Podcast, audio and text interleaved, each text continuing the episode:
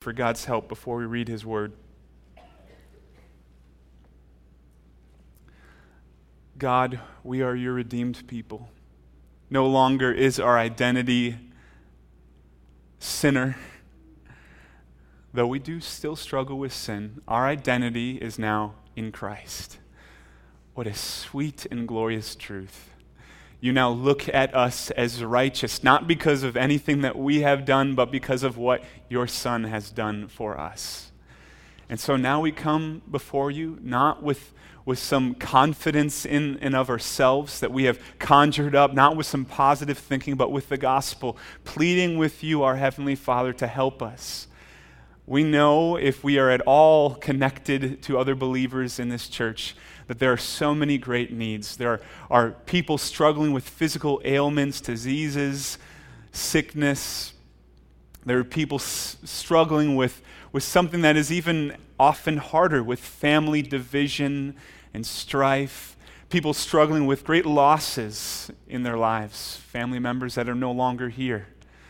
And so we come now before you because of Jesus, asking that you would meet with us, Father, that your Spirit would be in us and strengthening us through the preaching of your word. That again, I ask you as the preacher this morning to overcome the weaknesses in this sermon and to feed your people well. Lord, you are so good, so gracious, so kind to us. You are compassionate. You did not give us up to our sins, but you pursued us, brought us to yourself you revealed the glory of your Son, and you have granted us repentance and faith. And so we now pray for those that you have brought into this place, maybe even who profess to be believers but who are truly not, that you would show them the great things that you have shown us, that you would change their hearts, and that they would too taste and see, they would look and see how good you are. We pray all this in the mighty name of Jesus Christ. Amen. Mark 6, 14 through 29. King Herod heard of it, for Jesus' name had become known. Some said John the Baptist had been raised from the dead. That is why these miraculous powers are at work in him. But others said, He is Elijah. And others said, He is a prophet, like one of the prophets of old. But when Herod heard of it, he said, John, whom I beheaded, has been raised. For it was Herod who had sent and seized John and bound him in prison for the sake of Herodias, his brother Philip's wife because he had married her. For John had been saying to Herod, It is not lawful for you to have your brother's wife. And Herodias had a grudge against him and wanted to put him to death, but she could not.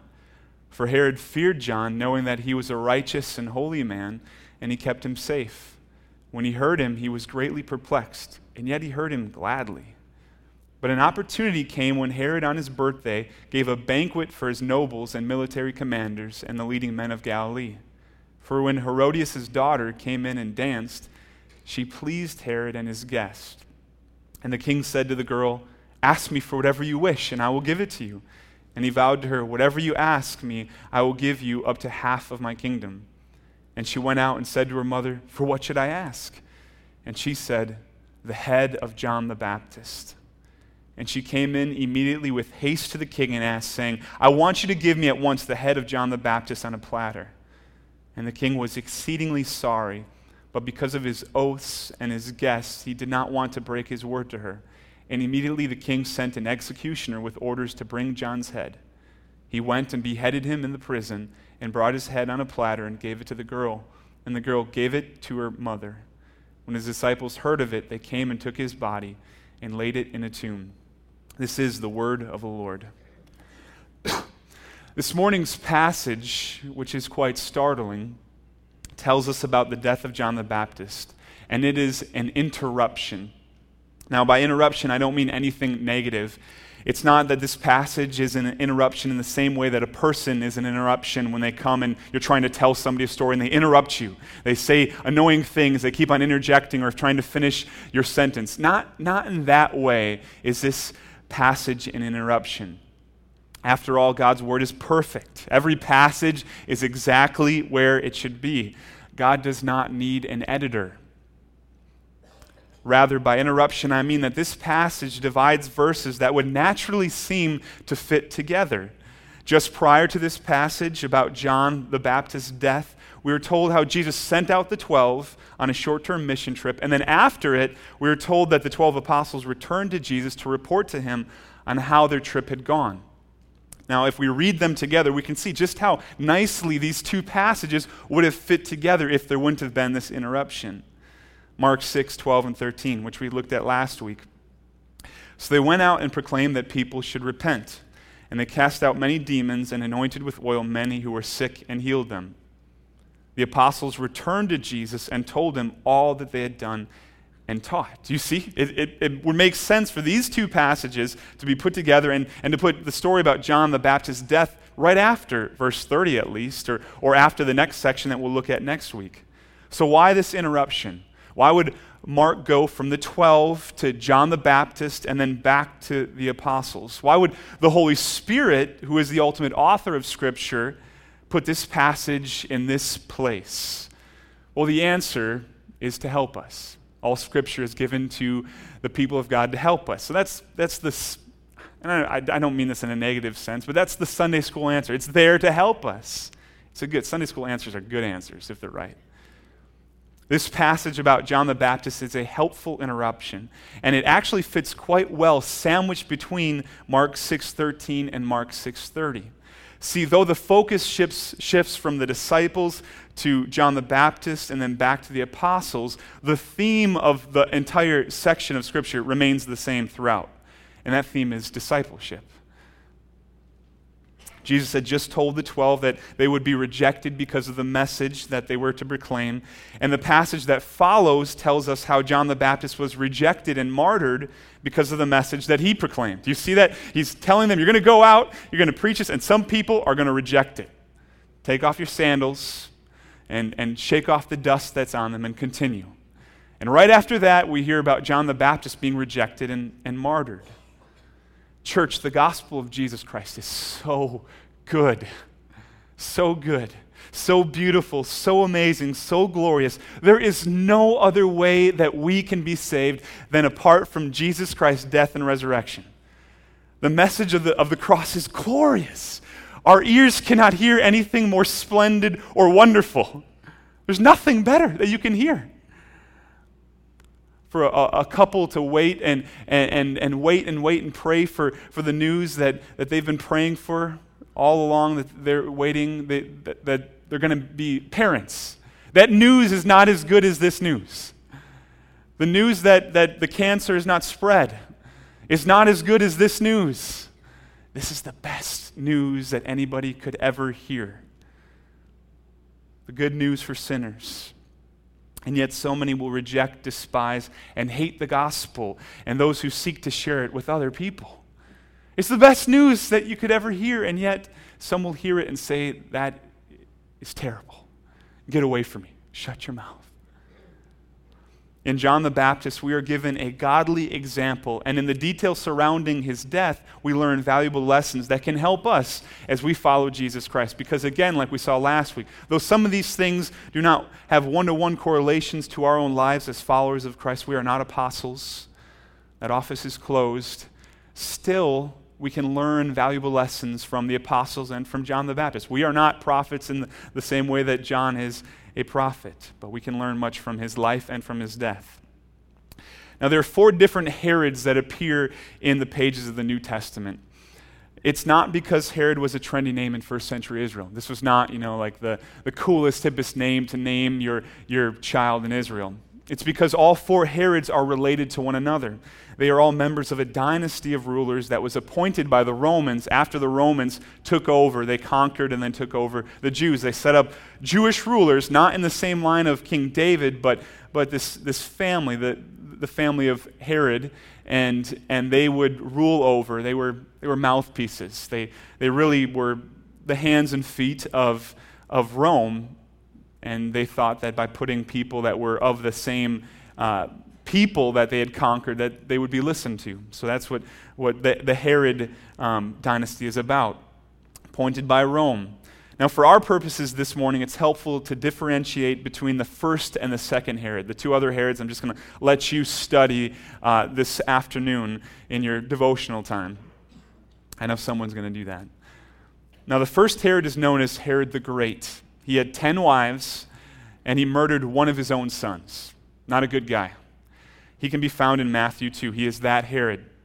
He's the Herod who attempted to trick the wise men into telling him where the Messiah, baby Jesus, was, the long promised Messiah was. And he's the one that, desiring to kill Jesus, sent, sent a, a, group of troops to wipe out all the, the baby boys two and under in Bethlehem. That's Herod the Great.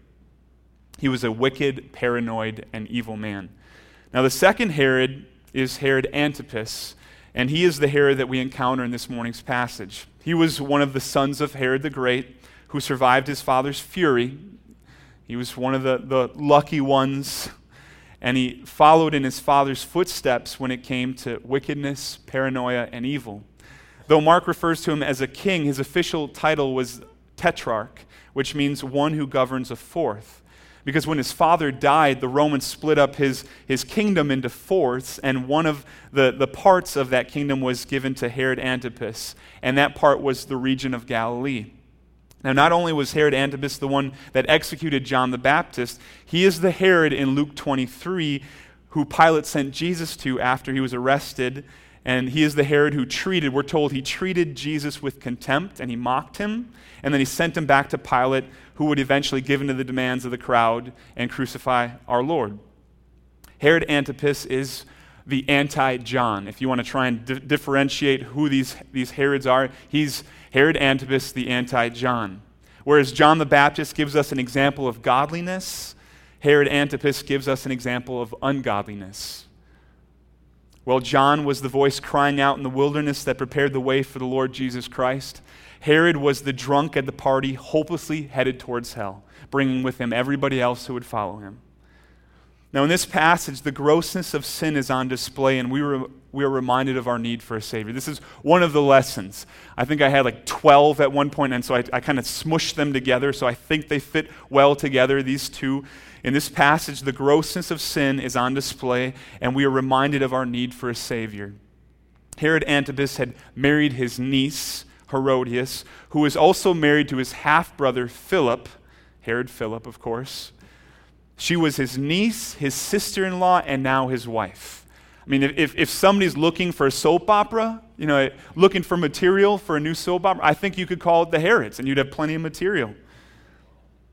This was bigamy and adultery, and it was all against God's law. Leviticus 18:16 says that a man must not sleep with his brother's wife. I mean, that's common sense, right? God had to put it in his law because we will invent and we will do wicked things. And Leviticus 20, 21 says that if a man marries his brother's wife, it is impurity. Herod and Herodias were living in sin, and John confronted Herod multiple times. Verse 18 in our text says, For John had been saying to Herod, he, it, this is multiple times he confronted Herod and his sin. He had been saying to Herod, It is not lawful for you to have your brother's wife. Now, this offended Herod, but even more Herodias, so Herod had John arrested in prison and for his own safety. He knew that his wife couldn't stand John even more than he couldn't stand John. And as we see in this text, there's something intriguing to Herod about John the Baptist. And so he imprisons John partly just to protect John from his own wife. I mean, if you, you see that this is a dysfunctional marriage, clearly. Now, on top of all this, we find in this passage um, a mother in Herodias who is willing to use her young daughter as a means by which she can get revenge against an innocent, godly man. And we find a large group of men lusting after a young woman, and one of those men is the girl's own stepfather. I mean, this is just gross. This whole passage is filthy with sin. Now, these are not the sins of bygone days. We can't say, you know what, we've We've progressed as humans. I mean, here's another reminder that no, we are not going forward as, as humans. Apart from the grace of God, we will go the same and if not worse. We as humans have not moved past or matured beyond these disgusting and gross sins. If anything, as Romans 1 speaks about, we continue to invent new and more disgusting ways to sin. We're not better than Herod as, as a whole, as a, as a humanity, and what was going on then in first century Israel. gross and sad things, just like what we find in this passage, continue to happen and will continue to happen until Christ returns to restore all things. We cannot fix this, only Jesus can. Anyone who knows even a little bit about the sex trafficking going on in the world, you know this stuff is going on. It's disgusting. Anyone who, who, who reads the stories in, in the newspaper or turns on the news knows that there are parents, coaches, teachers, and other trusted adults physically, emotionally, and sexually abusing children. Friends, these things, these gross things continue to happen, and they happen right here in the USA, and they have happened here in New Berlin. But we must not think that it's sins like these that are just gross. It's, it's the, this extra level. Yes, they are gross, and there are levels to how, how gross sins are to God, how, how certain sins are detestable before God. They're all detestable in one way, but in another way, there, there's certain ones that are at a whole different level. But all sin is gross. They are acts of rebellion against God. They break his good and perfect law, and they oppose his righteous rule and reign over our lives. He made us as his people. We are to come under willingly his authority, his rule and reign. Sin is disgusting, and not just Herod's sin or Herodias's or, or sin in a vague and distant sense. Friends, our sin is gross. Our sin is disgusting and we deserve God's justice. We have all sinned and fallen short of the glory of God. We, like Herod and Herodias, deserve God's wrath. That's, that's hard for us to sometimes wrap our minds around. We deserve what Herod and Herodias deserve God's wrath. We deserve the, the same end that they deserved, and it seems that they likely got. We are no more deserving of God's grace than they are. This is not some means of beating ourselves up. This is a means of us really able to appreciate the gospel if we truly understand what we deserve. You know where pride and boasting comes from? It comes from, I think, partly uh, not having a good doctrine of sin. If you understand sin, and not just sin, but your own sin, how can you be prideful? And this reality, friends, of the grossness of our sin and what we deserve from God because of our sin reminds us of our great need for a Savior. Ephesians 2 4 and 5. But God, being rich in mercy because of the great love with which He loved us, even when we were dead in our trespasses, made us alive together with Christ. By grace you have been saved. The gospel believing Christian who, who gets that the gospel is not just one door that you open and walk in in the Christian life, but the house that you live in is always pointed back to the gospel. So when, when the doctrine of sin comes up, when they're reminded of their own sin and the grossness of sin, they don't linger there forever. They sit there and eh, for a minute, and then God quickly brings them into the joy of the gospel. This morning's passage reminds us of, yes, how gross sin and our own sin is, but also how much we needed a Savior to rescue us from sin and to pay for our sin, and how that Savior is Jesus Christ. Herod and Herodias, God does this all the time. They're used ultimately to point us to Christ. We learn lessons from godly people and we learn lessons from ungodly people. Now, this passage not only captures the grossness of sin, but the power of sin and the power of God's word we can see the power of sin and how, even though Herod knew that John the Baptist was a just and holy man, and even though Herod would gladly hear John speak to him, even about his own sin, there was something that Herod would not do. He was intrigued by John. He liked to listen to John. He, in a weird, twisted way, he, he liked to be rebuked by John. You know, just tell me how bad I am, John. This is great. This is great. He liked to be, to, to be told about his sin. But there was one thing he would not do he would not give up his sin. He would not turn from his adultery into the Lord. He would not give up Herodias. Sin had taken hold of his heart, and it would cost him his soul. Sin is powerful. That is why we, we can know the truth that, that sin leads to pain, destruction, and death. It always does. You know that. If you're raised in, in the church, if you're raised in a Christian home, sin, you know, leads to pain, destruction, and death.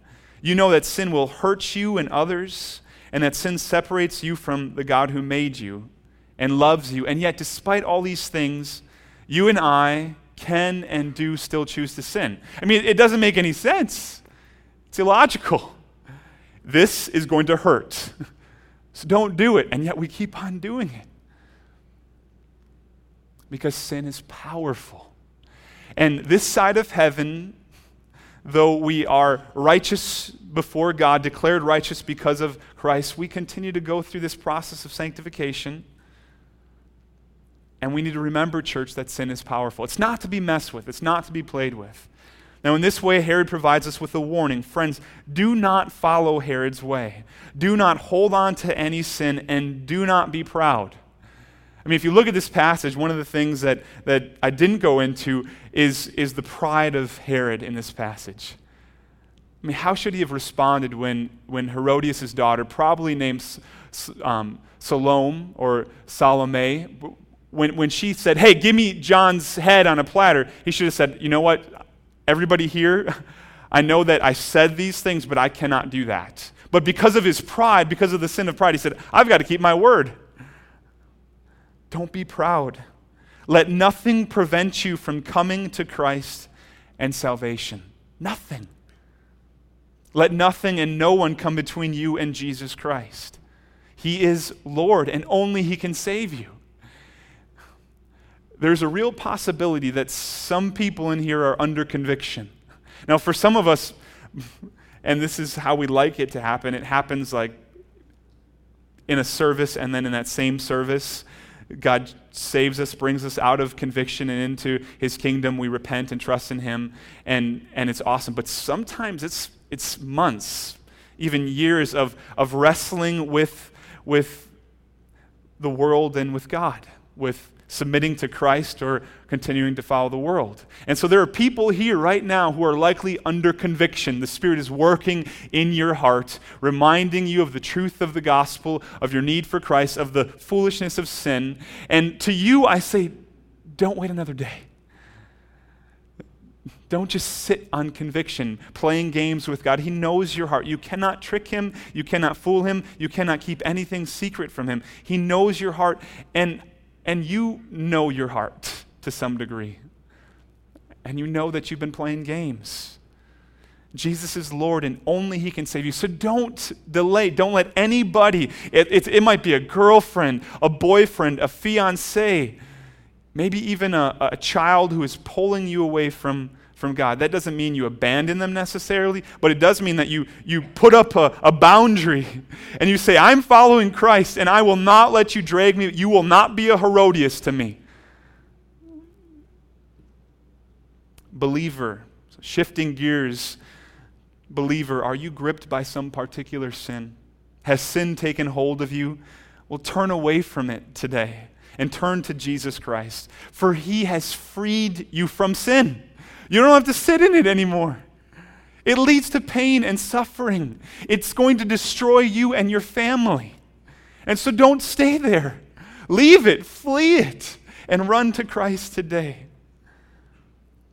Through faith, Christ has caused us to be born again, brought us out of death, freed us from the grips of sin, and into life. Romans 6 12 through 14 tells us this and exhorts us to flee sin. Let not sin, therefore, reign in your mortal body to make you obey its passions. Do not present your members to sin as instruments for unrighteousness, but present yourselves to God as those who have been brought from death to life, and your members to God as instruments for righteousness. For sin will have no dominion over you, since you are not under law, but under grace.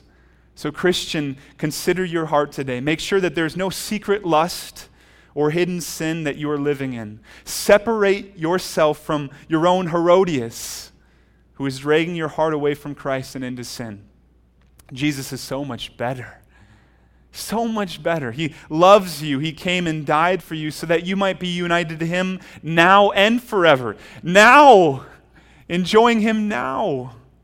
So set aside sin and by faith grab hold of Jesus today follow John's example and not Herod's example. Now, at the same time that this passage shows us the power of sin, it also shows us the power of God's word. Herod feared John, and John did not fear Herod. John boldly confronted Herod and his wife in their sin, and Herod couldn't help but listen. He was perplexed by John, and he heard him gladly. Now, what's that about? I mean, because lo- the logic would say here's a ruler with the authority to kill you, John. You should fear him. And yet it's flip flopped. The ruler, this king, this tetrarch, is afraid of John, this interesting man who roams around in the wilderness. He's got an interesting attire, if you remember what he wears, interesting diet. This is an odd guy. And this ruler with all this power, with all this wealth, is afraid of him.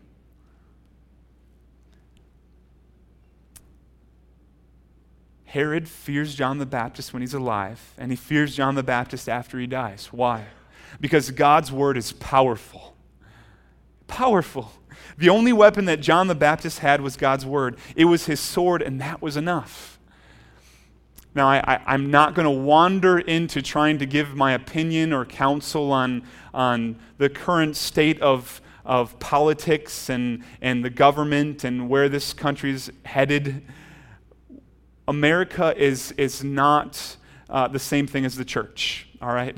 I'm not saying that the church shouldn't involve and impact the culture in the world. Yes, we should. We are to be a gift to this country.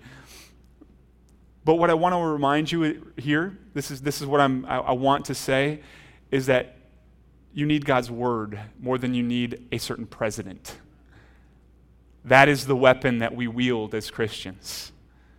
Hebrews 4 12 and 13. For the word of God is living and active, sharper than any two edged sword, piercing to the division of soul and of spirit, of joints and of marrow, and discerning the thoughts and intentions of the heart. And no creature is hidden from his sight, but all are naked and exposed to the eyes of him to whom we must give an account. Herod was naked and exposed because of God's word. He was cut to the heart. Didn't change him, but it made him fearful. God has not left himself without witness. He has given us his word, and in the hearts of unconverted people, even kings, God's word has powerful effects. It made Herod afraid. So we must remember, church, that the power is not in a program. We must not turn to pragmatism or our own abilities. That's humanism. The power is in God's word being proclaimed boldly, but with love. They go together. Think about John coming to Herod and telling him, Repent of your sin. Now, some say that that's rude. Herodias thought that was rude. You know what? I think that that's loving. He risked his life. Ultimately, he died because he told Herod, Repent or you will be destroyed. God's judgment is coming. There's love in that. I'm always amazed at what Jesus said to the rich young ruler who came to him and said, I have kept your law. Jesus said, You've kept all the law, or then, then, then do this sell everything you have and go give it to the poor, and then come follow me. I'm amazed by something he said just before that to the, the rich young ruler, or that we're told about what Jesus said. He loved him. He loved him. And the way that he loved him is he confronted his idol, and that idol was his money. And so Jesus said, Give it all up and come follow me because he knew that that idol, his wealth, everything that he had was keeping him from Jesus. And so Jesus loved him by saying, Get rid of it and come follow a greater treasure, and that treasure is me. John the Baptist was attacking an idol that Herod had made. He loved him well, even though it was a hard word. And so we must preach and teach God's truths. Our work will not be in vain, even if it seems like no one is listening that no one is hearing the gospel. The Spirit is working inside people's hearts in ways that we cannot see. We, we went through the parables already, the mustard seed, right? Gospel seeds are being planted. The Spirit is convicting people of their need for Christ. And the Spirit is going to lead some of them to repentance and faith in Jesus. So we must not trust in our words, but God's word. We don't have to manipulate things. We have to love people well, and one of those ways that we love them well is by telling them to repent and to turn to Jesus because God loves them and sent his son to die for them. There's not a, a, a fire and brimstone message there, it is fire and brimstone and grace at the same time. Fire is coming, So flee to Jesus, who will protect you, who will save you, who went to the cross to free them from sin and to bring them to God. John the Baptist's death also reminds us, church, that there is always a cost to following God and to serving Jesus Christ. This is so important for us as Western, fairly wealthy American Christians. It cannot be comfortable. It just doesn't jive with Scripture. It does not fit to follow Jesus no matter what culture we're in. We looked at last week, and I, and I exhorted you and myself to, to not pray for prosperity, but to pray for more faith in Christ, to be more reliant as a church here and universally on God, not more reliant on stuff. For John, the cost was his life. John's death not only prefigures Jesus' death, but it also prefigures the death of anyone who would come and follow Jesus. In this way, John the Baptist is a great example of what it looks like for someone to do what Jesus says in Mark 8 34 and 35. And calling the crowd to him with his disciples, he said to them, If anyone would come after me, let him deny himself and take up his cross and follow me. For whoever would save his life will lose it, but whoever loses his life for my sake and the gospel's will save it. John the Baptist denied himself. He took up his cross and followed God, and he truly lost his life for Christ. Now, for some Christians, especially in certain parts of the world, where Christians are beaten in prison and martyred, it's going to look the exact same for them, for them to lose their life, for, for the cost to be their very lives, physical life will be taken from them. That will be the cost. However, for the vast majority of us in this church today, the cost will not be physically losing our own lives. We will not be killed because we follow Christ or for the sake of the gospel. We need to be careful what we call persecution. When we compare what we or what our brothers and sisters are facing in the Middle East and in other parts of the world, then we say, you know, they call me names. You know, I, it's not as comfortable here anymore. That's not persecution. But still, we will face persecution. There will be a cost. It might be our reputation, career, right, relationships, money, popularity. When you turn from sin and turn to Christ, there is a cost. There's a great benefit, which we'll look at in a second, but there is a cost. There's no route to Christ that will, will not require for you to lose something. We too must lose our life for Christ in the gospel. This will look different in each of our lives, but it will be true of all Christians. For, for you to lose something is going to look different than for me to lose something. For you to follow Christ, it, it, it may look a little bit different in your station, in the position that you get called in. God might have put you in a, a, certain position, given you certain skills in business or whatever. You don't need to become a pastor or a preacher or whatever, an evangelist, and give up your secular job to glorify God.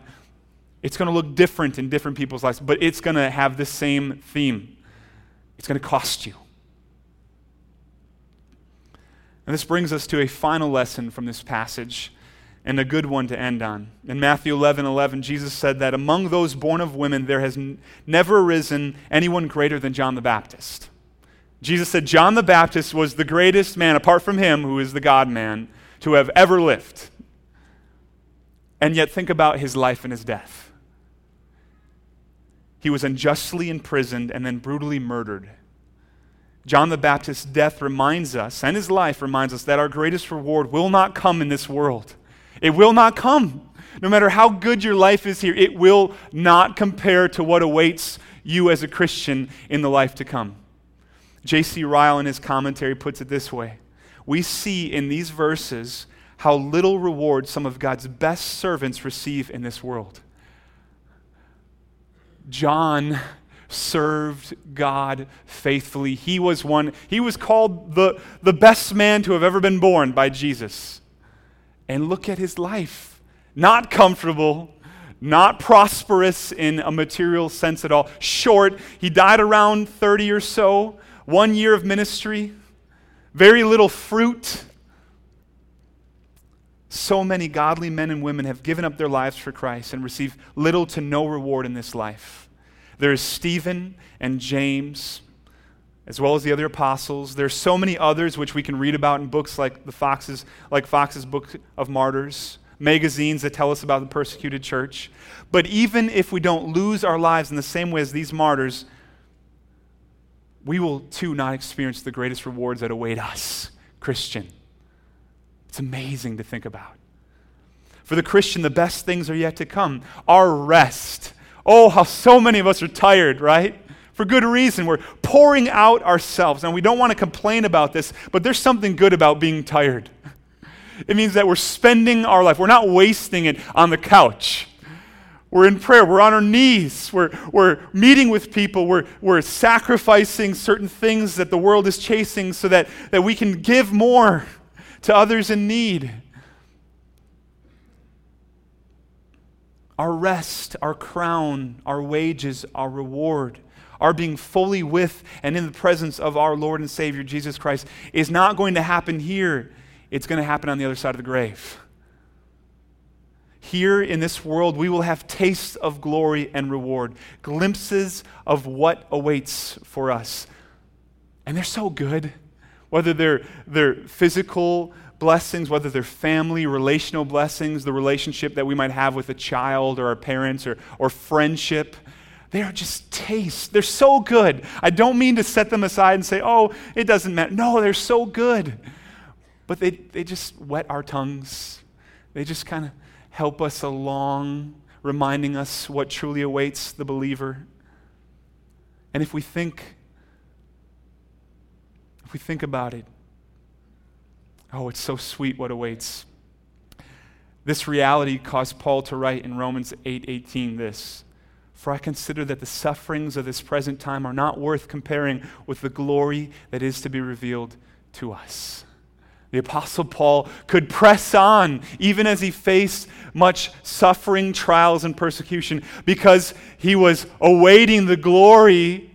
He was longing and expecting and excited about the glory that was going to be his in the next life, that was going to be revealed in Christ's return. What, what rewards await those who trust in and follow Jesus Christ? What blessings are coming to the one who counts the cost and loses their life for the sake of Christ and the gospel? Well, in Mark 10 29 and 30, Jesus tells his disciples this I assure you, there is no one who has left house, brothers or sisters, mother or father, children or fields because of me and the gospel, who will not receive a hundred times more now at this time houses, brothers and sisters, mothers and children, and fields with persecutions and eternal life in the age to come. It's interesting there that he says some of this is even going to happen now. My take on that quickly is that because we have Christ. How can we have uh, how can we leave all these things and not have them anymore and then Jesus say, "Okay, you, you'll have it now and in the life to come." Because Jesus is that good. And so he's that precious, he's that precious that when you leave and you forsake whatever it is that you must forsake to follow Christ, you have Jesus, and so it's a hundred times better than whatever you had before. Hundred times a hundred better. And then it's even better in the life to come. And Peter writes this in 1 Peter 1 3 and 4 that God has caused us to be born again to a living hope through the resurrection of Jesus Christ from the dead, to an inheritance that is imperishable, undefiled, and unfading, kept in heaven for you, Christian. Is it worth it? Is it worth setting aside the passing treasures of this world, setting aside sin which leads to pain, suffering, destruction, for an inheritance that is imperishable, undefiled, and unfading, kept in heaven for you, Christian? Yes! It's worth it.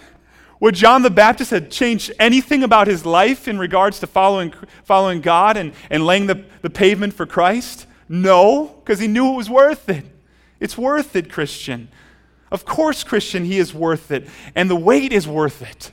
You press on, and some days the, the, the, the depression, the despair, the melancholy sinks in, and, and you start to question is it worth it? I could give in. I could go to Facebook for, for joy rather than to Christ. I could follow the world. Is it worth it? Yes, it's worth it. He's worth it. As I thought about these things, I was reminded of a short but, but wonderful, powerful quote that has encouraged me and I think will encourage you. I, I heard it from John Piper at a sermon at, uh, that, uh, that was part of the pastors' conference that we pastors went to uh, recently, and, and he said this Life is hard. God is good. Glory is coming. Therefore, stand firm in grace. Life is hard. God is good. Glory is coming. Therefore, stand firm in grace. This is a great summary of John the Baptist. His life was hard. He knew that God was and is good, even when his life was hard. He knew that glory was coming, and he stood firm in grace. Brothers and sisters in Christ, may the same be true of us. May the same be true of us. This life is not all there is, and Christ is worth the cost, and the rewards are far greater than we can even imagine. So let the same be true of us. Let's pray. Oh God in heaven, we thank you for sending not only your Son, who is our Savior, but godly men and women like John the Baptist to be an example to your people, to show us what it looks like for someone to abandon the things of this world and to be fully dedicated to you. Lord, we know, we affirm that, that we will not live lives exactly like John the Baptist, and you have not called us to live the same life that John the Baptist was called to live. And yet we find in him great encouragement, a great example of what it looks like to lose your life for the sake of Christ and the gospel. Oh, Father, not simply so that we can, we can just say it's true of us, but for the sake of your glory in our lives, we pray that this would be true of us.